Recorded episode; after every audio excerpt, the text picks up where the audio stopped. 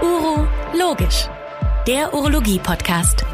Mit freundlicher Unterstützung der Amgen GmbH.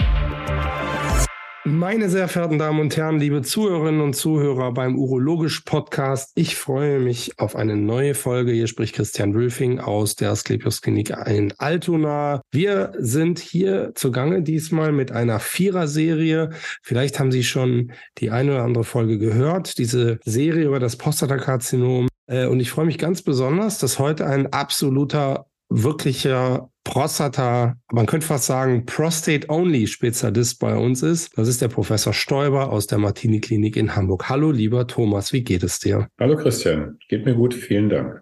Habe ich das richtig so gesagt? Also, wobei man muss sagen, äh, bevor ich jetzt die obligate Frage stelle, die bei uns immer am Anfang steht inzwischen, nämlich, wie hat's dich denn eigentlich in die Urologie verschlagen? Äh, kann ich schon mal vorwegnehmen, dass du zwar jetzt Prostate-Only äh, Uro-Onkologe bist, aber das war nicht immer so. Erzähl mal ein bisschen.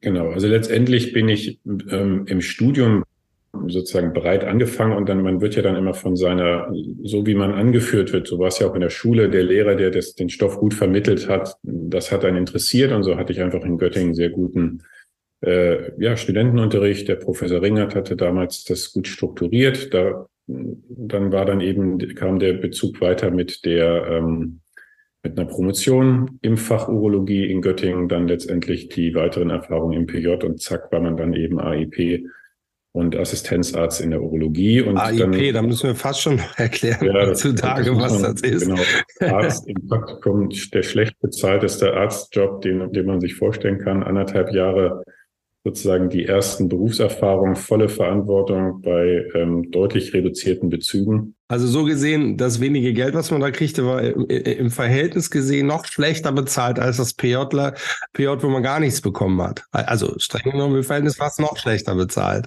Die PJler in der Schweiz bekamen mehr Geld als die AIPler in Deutschland. Okay. Insofern war das schon, naja, das, aber das war der Flaschenhals. Wir waren damals froh, dass wir überhaupt eine Stelle hatten und dann eben die, aus, die Assistenzarztzeit habe ich dann im UKE verbracht. Und da war natürlich die Prägung durch Professor Huland in Richtung Uro-Onkologie, aber natürlich auch schwerpunktmäßig Prostatakarzinom.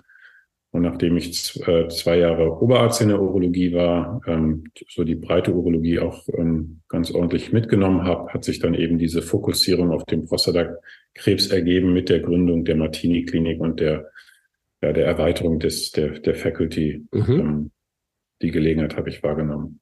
Ja, du bist heute einer der Faculty Members in der Martini Klinik und ähm, demnach ähm, dort in leitender und verantwortungsvoller Position für das Prostatakarzinom, bist aber einer, da sind ja viele Kolleginnen und Kollegen. Wie viel seid ihr im Moment? Elf?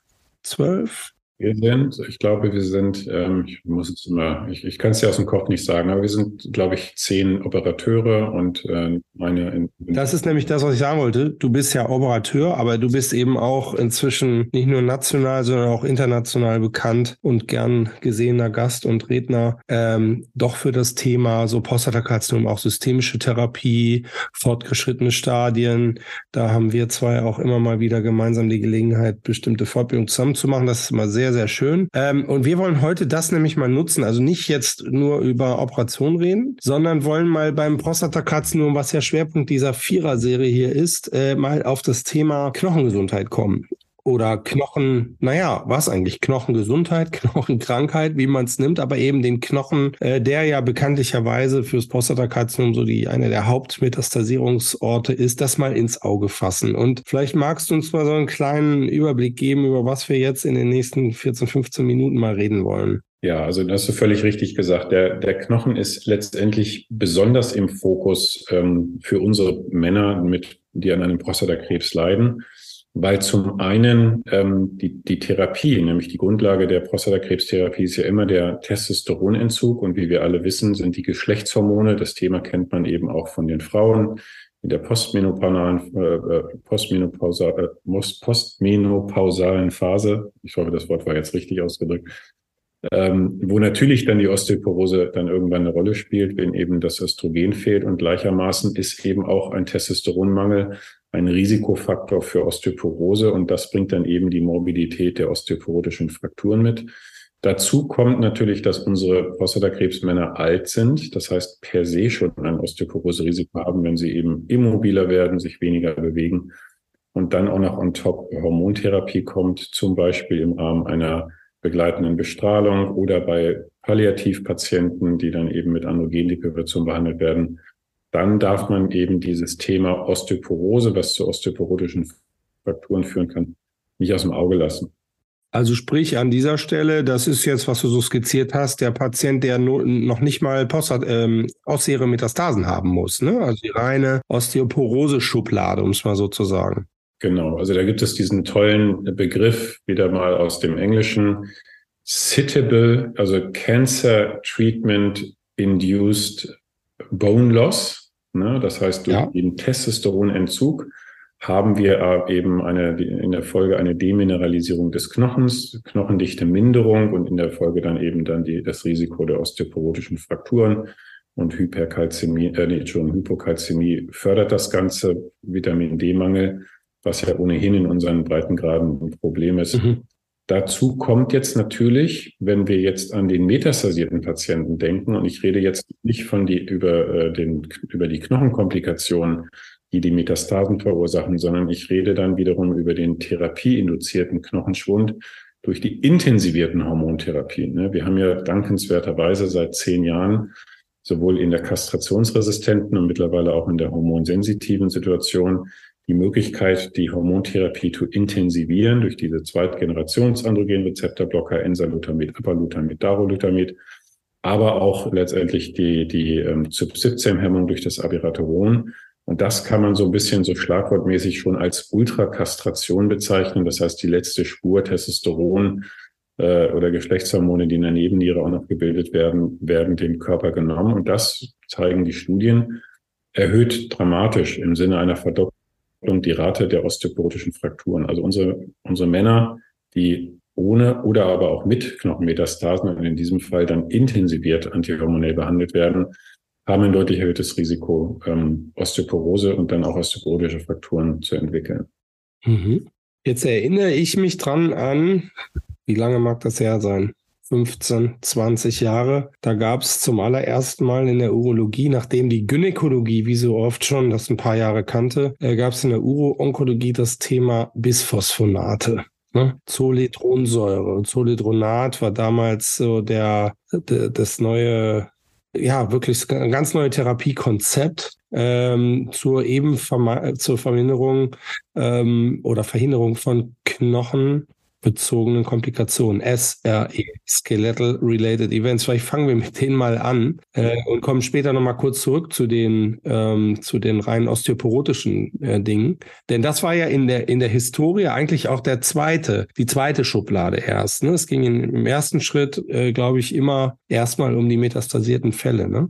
Erzähl mal ein bisschen, wie hast du das wahrgenommen? Also das äh, Zoledronat ähm, ja, war, glaube ich, damals das Einzige, was ging. Ich meine mich auch zu erinnern, dass andere äh, Bisphosphonate einfach nicht so richtig gut die Datenlage hatten. Das war wegen einer Urologie, anders als in der Gynäkologie, eben das Zoledronat fast alleine, ne?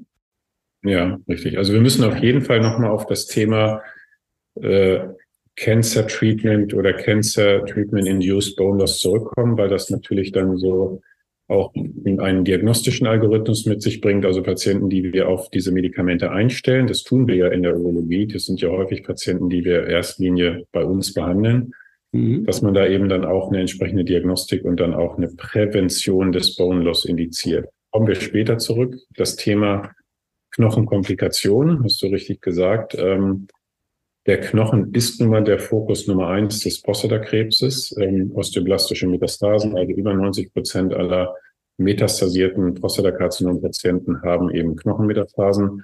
Und obwohl es eben die osteoblastischen, also knochenaufbauenden Metastasen sind, ist das instabiler Mürberknochen, der brechen kann und dann eben auch Komplikationen mit sich bringt, ähm, Frakturen, Schmerzen bis hin zu einer ähm, Myelokompression, Querschnittslähmung etc. Und da hat es eben dieses Konzept erstmalig gegeben in der äh, zum Thema Prostatakrebs, aber begleitend gab es auch Studien natürlich zu Mammakarzinom oder anderen urgenitalen Tumoren, die ja auch ossär metastasieren. ähm, dass man eben Patienten mit Placebo oder eben mit der Zoledronsäure behandelt hat, vier Milligramm vier wöchentlich unter Vitamin D und Kalziumgabe. Und dass man gesehen hat, dass letztendlich Patienten darunter weniger Knochenkomplikationen entwickelt haben. Also die sogenannten SRE, also Skeletal Related Events, ne, das war so ein, so ein Compound oder so ein gemischter Endpunkt, Knochenschmerzen, Knochenfraktur, also Bestrahlung, palliative Bestrahlung, Knochenfrakturen, Myelokompression, das war alles der Mischendpunkt Skeletal-Related Events. Und die Rate von Skeletal-Related Events sind, kann man reduzieren, indem man begleitend zur Krebstherapie auch eine knochengerichtete Therapie macht. Und das ist seitdem eigentlich äh, sozusagen ein wesentlicher Baustein, aber erst in der kastrationsresistenten, metastasierten Situation. Mhm. Nicht im hormonsensitiven Setting. Das ist ganz wichtig. Ist nach wie vor auch so von den Leitlinien genauso, glaube ich, auch dargestellt und ähm, ist, glaube ich, wichtig, das tatsächlich nochmal zu unterstreichen. Ne? Ähm, wie ging das weiter mit? Also es blieb ja nicht beim Zoledronat. Ne? Wir haben inzwischen Weiterentwicklung. Ich erinnere mich an äh, auch zugrunde liegenden präklinischen Erkenntnisse über Osteoklastenaktivität und solchen Dingen. Vielleicht steigst du da noch mal ein bisschen ein. Ja, allzu tief kann ich gar nicht einsteigen, weil ich bin ja immer gerne so ein bisschen an der Oberfläche. Ja, also die, die das wüsste ich aber. Die, die, äh, die Bisphosphonate sind, wie du richtig sagst, reine Osteoklastenhämmer. Und da, jetzt fragt man sich natürlich, wenn die, die Prostatakrebse machen ja osteoblastische Metastasen, warum wirkt das denn auch bei denen? Ähm, Osteoklasten, Osteoblasten haben eine Wechselwirkung und die Osteoblasten reifen durch die Osteoklasten. Und wenn ich die Osteoklasten sozusagen hämme in ihrer Aktivität, dann wird auch dieser chaotische ähm, Knochenaufbau durch die Osteoblasten reduziert. Das ist der Wirkmechanismus der Bisphosphonate. Jetzt gibt es neue Generationen oder neueren Ansatz von Knochenprotektiva. Das sind diese Antikörper oder es ist der Antikörper Denosumab. Und der, den, das Denosumab ist ein Rankligandhemmer. Der Rankligand ist letztendlich so ein Mediator zwischen Osteoblasten und Osteoklasten. Und in einem, in einer Knochenmetastase werden diese Rankligand-Rezeptoren erhöht exprimiert und die werden dann eben abgeräumt, mehr oder weniger durch diese Antikörper. Mit dem Effekt, dass auch hier das Chaos im Knochen günstig beeinflusst wird. Und das hat sich dann tatsächlich in einer randomisierten Studie, ist das Head-to-Head -Head gegen den Standard, nämlich die Bisphosphonate zur Zoledronsäure 4 Milligramm vier wöchentlich, gegen die Nosumab 160, 120 Milligramm subkutan vier wöchentlich ist getestet worden. Und es konnte die Rate der, zum einen, das finde ich immer ganz gut, wenn die, wenn die äh, Skeletal-Related Event-Rate aus den alten Bisphosphonat-Studien unter Bisphosphonat in der neuen Studie unter Bisphosphonat bestätigt wurden. Also das ist genau das gleiche Ergebnis erzielt worden, die Rate an Skeletal-Related Events. Und die konnte aber weiter reduziert werden durch die Nosumab. Also sowohl die absolute Anzahl an Knochenkomplikationen als auch die, die Zeit bis zum Auftreten von Knochenkomplikationen bei auch wiederum nur kastrationsresistenten osteometastasierten Prostatakarzinom konnten durch dieses Denosumab im Vergleich zur Zoledronsäure weiter günstig beeinflusst werden. Dennoch steht in den, in den Leitlinien, weil das eben im Sinne einer Nicht-Unterlegenheitsstudie aufgezogen war, dass man bei, zur Prävention von Knochenkomplikationen bei osteometastasierten kastrationsresistenten Patienten entweder Zoledronsäure oder aber das Denosumab geben sollte. Ich erinnere mich ganz gut, als das damals auf den Markt kam. Ähm, da gab es noch nicht diese vergleichenden Studien, aber da war so ein bisschen der vermeintliche Vorteil zweierlei. Nämlich zum einen, dass es eine subkutane Therapie ist, also ein bisschen einfacher zu handhaben als jetzt die IV-Gabe. Und zum anderen, ähm, auch die Gabe bei Niereninsuffizienz äh, einfacher geht. Das ist ja ein Thema, was alle uro-onkologischen Patienten immer mal wieder doch relevant begleitet. Und äh, deswegen war so der Eindruck, dass diese Substanz eben auch äh, leichter im Handling ist. Wie stehst du dazu? Das sehe ich auch so. Ähm, die, die Subkutan-Applikation hat zum einen den Vorteil, wenn man jetzt mal so ein bisschen an den Außeneinsatz des Urologen, gerade auch des niedergelassenen Urologen geht, meinetwegen Patienten im Pflegeheim, Hausbesuche, die natürlich auch an der metastasierten Tumorleiden erkranken können, ist natürlich die Subkutan-Applikation immer leichter handhabbar als eine IV-Gabe. Darüber hinaus macht die Zoledronsäure erstmal so eine genannte akute Phasereaktion. Die Patienten haben Gliederschmerzen, Knochenschmerzen, oder können das entwickeln zum gewissen Prozentsatz. Und wie du richtig sagst, belastet die Nierenleistung. Also in den Studien ist die Notwendigkeit einer Dosisreduktion unter Zoledronsäure deutlich höher als Denosumab. Denosumab macht nicht diese akute Phase Reaktion, macht kaum Beeinträchtigung der Nierenfunktion, ähm, ist subkutan zu applizieren. Aber der größte Feind oder das der sozusagen der Supergau unter einer Osteoprotektion sind ja immer diese Kieferosteonekrosen, ne, diese aseptischen Nekrosen im Kieferknochen. Das sind, das ist wirklich, wenn das noch on top kommt zu unseren Tumorpatienten, die ja schon unter ihrer Grunderkrankung leiden und, und da auch schon symptomatisch beeinträchtigt sein können, wenn die da auch noch so eine Wundestelle im Mund entwickeln und dann kieferchirurgisch ausgeradiert werden müssen, das ist schon bitter. Aber in beiden Medikamenten in einer Rate zwischen 1,5 bis 2 Prozent. Mhm. Ist nicht viel, aber es passiert. Da gilt ja weiterhin der alte Grundsatz, den ich dann nochmal so gelernt und mitgenommen habe, äh, möglichst vor Einsatz. Machst du das noch so vor Einsatz hier die zahnmedizinische Kontrolle und so? Definitiv, definitiv. Ne? Dass da einer mal guckt, weil es gibt, glaube ich, schon Risikofaktoren, um zu diesen ein oder zwei Prozent dazuzugehören. Ne? Und die kann man mit einer guten äh, Prävenz, Prävenz, präventiven Besuch beim, beim Zahnarzt vielleicht identifizieren und ausschalten. Ne? Kann man so vielleicht sagen. Ne? Ja, also wenn eine Zahnsanierung ansteht, sollte die abgeschlossen sein, sechs ja. Wochen warten und dann sollte man eben mit der Osteoprotektion einschreiten. Prima, Thomas, super. Ähm, ganz kurz vielleicht im Nebensatz. Wir haben ja jetzt viel über Prostata gesprochen, aber ich glaube, es ist auch kein Geheimnis, dass wenn man die S3-Leitlinien zum Nierenzellkarzinom und zum Blasenkarzinom anschaut, man äh, das Denosumab dort auch findet. Wir haben es in Vorbereitung für diesen Podcast nochmal kurz durchbesprochen, durchgegangen. Also es ist so. Ne? Es ist also nicht nur ein Prostatakrebsmedikament, sondern ist schon auch äh, für die anderen Entitäten wichtig, gerade bei sehr metastasierten Patienten, logisch. Ne?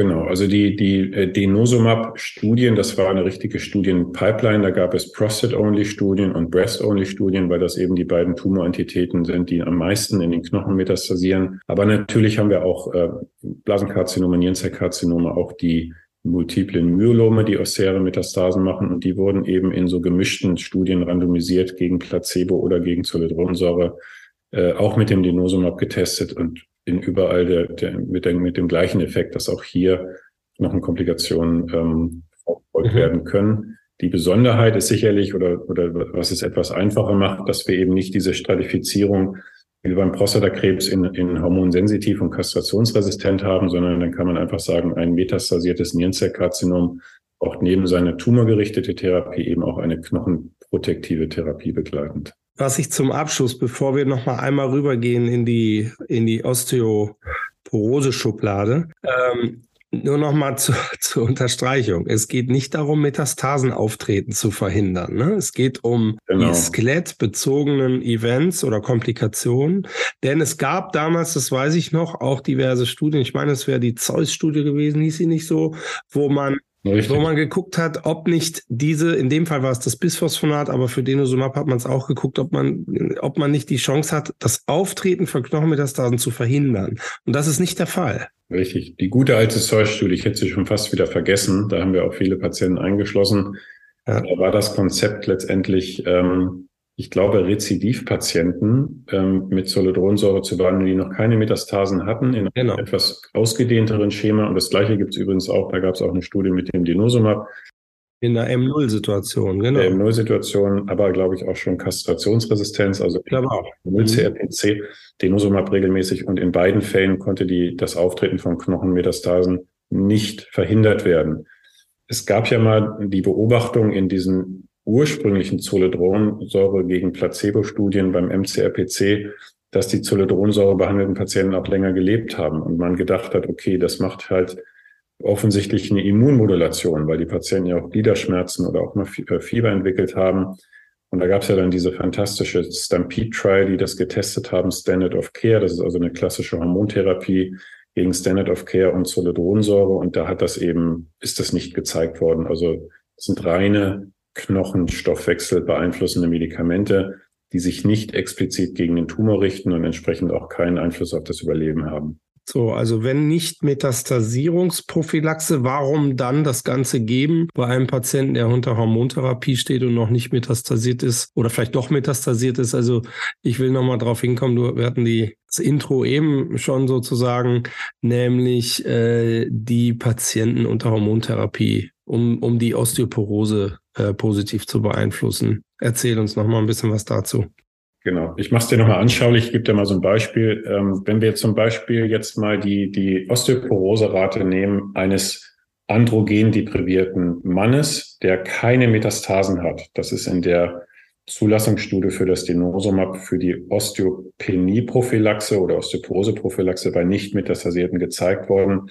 Dann liegt mit der Zeit die Rate der ähm, osteoporotischen Frakturen, wenn man das regelmäßig scannt. Ne, das sind wahrscheinlich auch subklinische Frakturen, die man nicht unbedingt immer merkt. Aber die liegt dann so bei vier bis sechs Prozent. Wenn ich die, mir die, die osteoporotischen Frakturen in den M0-CRPC-Studien anschaue, wo eben kastrierte Patienten on top Enzalutamid oder Apalutamid oder Darolutamid bekamen, dann verdoppeln wir die Rate an osteoporotischen Frakturen. Und jetzt setzen wir noch einen drauf, indem wir uns die ERA 223-Studie angucken, wo letztendlich kastrierte Patienten intensiviert androgen depriviert wurden mit Abiraterol, CYP17-Hämmer und dem Radium, was ja auch ein knochengerichtetes Medikament ist. Radium wird eben wie Calcium in den Knochen eingebaut, insbesondere auch da, wo die Metastase ist. Dann ging die, dann schoss die Osteoporose-Frakturrate durch die Decke auf 20 Prozent. Also wenn wir Patienten medikamentös behandeln über diese Hormonachse, müssen wir das im Auge behalten. Deswegen sollte eine Baseline-Untersuchung äh, der Knochen zum Beispiel in Form einer, einer Osteodensitometrie, ne, DEXA-Scan, mal angeschoben werden. Das muss ja nicht heute oder morgen mit der ersten Hormonspritze gemacht werden, aber das sollte man sozusagen in dem ersten halben Jahr mit abarbeiten. Und dann hat man eine Baseline-Situation und je nachdem, wie diese Untersuchung sich andeutet, könnte man ein Bisphosphonat oder aber das Denosumab wiederum in der sechsmonatlichen Dosierung ähm, 60 Milligramm unter Vitamin D und Calcium geben, um eben den Bone Loss äh, zu verhindern. Das hat mit der Knochenkomplikation der Metastasierung noch nichts zu tun. Genau so ist es. Also, ich glaube, jetzt haben wir ein sehr, sehr kompaktes, umfassendes Knochenkapitel hier gemacht. Ne? Haben wir noch was vergessen? Auch. Haben wir einen weiten Bogen gespannt. Vielleicht noch mal so ein bisschen was, aber das ist, das ist ähm, jetzt, äh, es gibt ja immer die, die Herstellerempfehlung, wie oft etwas gegeben werden sollte. Und mittlerweile gibt es Folgestudien zum Beispiel zum ähm, Soziolodronsäure, dass man das nicht zwingend vierwöchentlich geben muss, sondern dass ein zwölfwöchentliches Intervall den gleichen Nutzen bringt, aber weniger Toxizität mit sich bringt. Und dies, dieses Schema wird auch gerade zum Denosumab durch die Schweizer SAKK überprüft, also vier Wochen versus zwölf Wochen, was natürlich bedeuten würde, Kosten und Medikamententoxizität, wobei die Medikamente gut vertragen werden. Aber klar, wenn ich das Intervall strecken kann, dann hätte das ja Vorteile. Super, Thomas. Das war ein guter äh, Schlusssatz. Nochmal eine kleine ein wichtiger Ausblick auch in die Zukunft, was noch so kommen wird zu dem Thema. Ansonsten haben wir von dir vieles hier gehört. Äh, das war sehr kompakt auf den Punkt gebracht. Ich danke dir sehr, dass du heute hier im Podcast zu Gast, zu Gast warst. Ich danke Ihnen, meine Damen und Herren, fürs Zuhören. Bitte hören Sie sich gerne auch die anderen drei Folgen zu diesem übergeordneten Thema Prostatakarzinom an. Ähm, an dieser Stelle nochmal ganz herzliche Grüße. Lieber Thomas, äh, an dich hier von Hamburg West nach Hamburg äh, Mitte ins, ins UKE. Äh, zur Martini-Klinik und äh, vielen, vielen Dank. Alles Gute und Ihnen nochmal vielen Dank fürs Zuhören. Tschüss, Thomas. Grüße zurück. Tschüss. Uro Logisch, der Podcast von Urotube. Mit freundlicher Unterstützung der Amgen GmbH.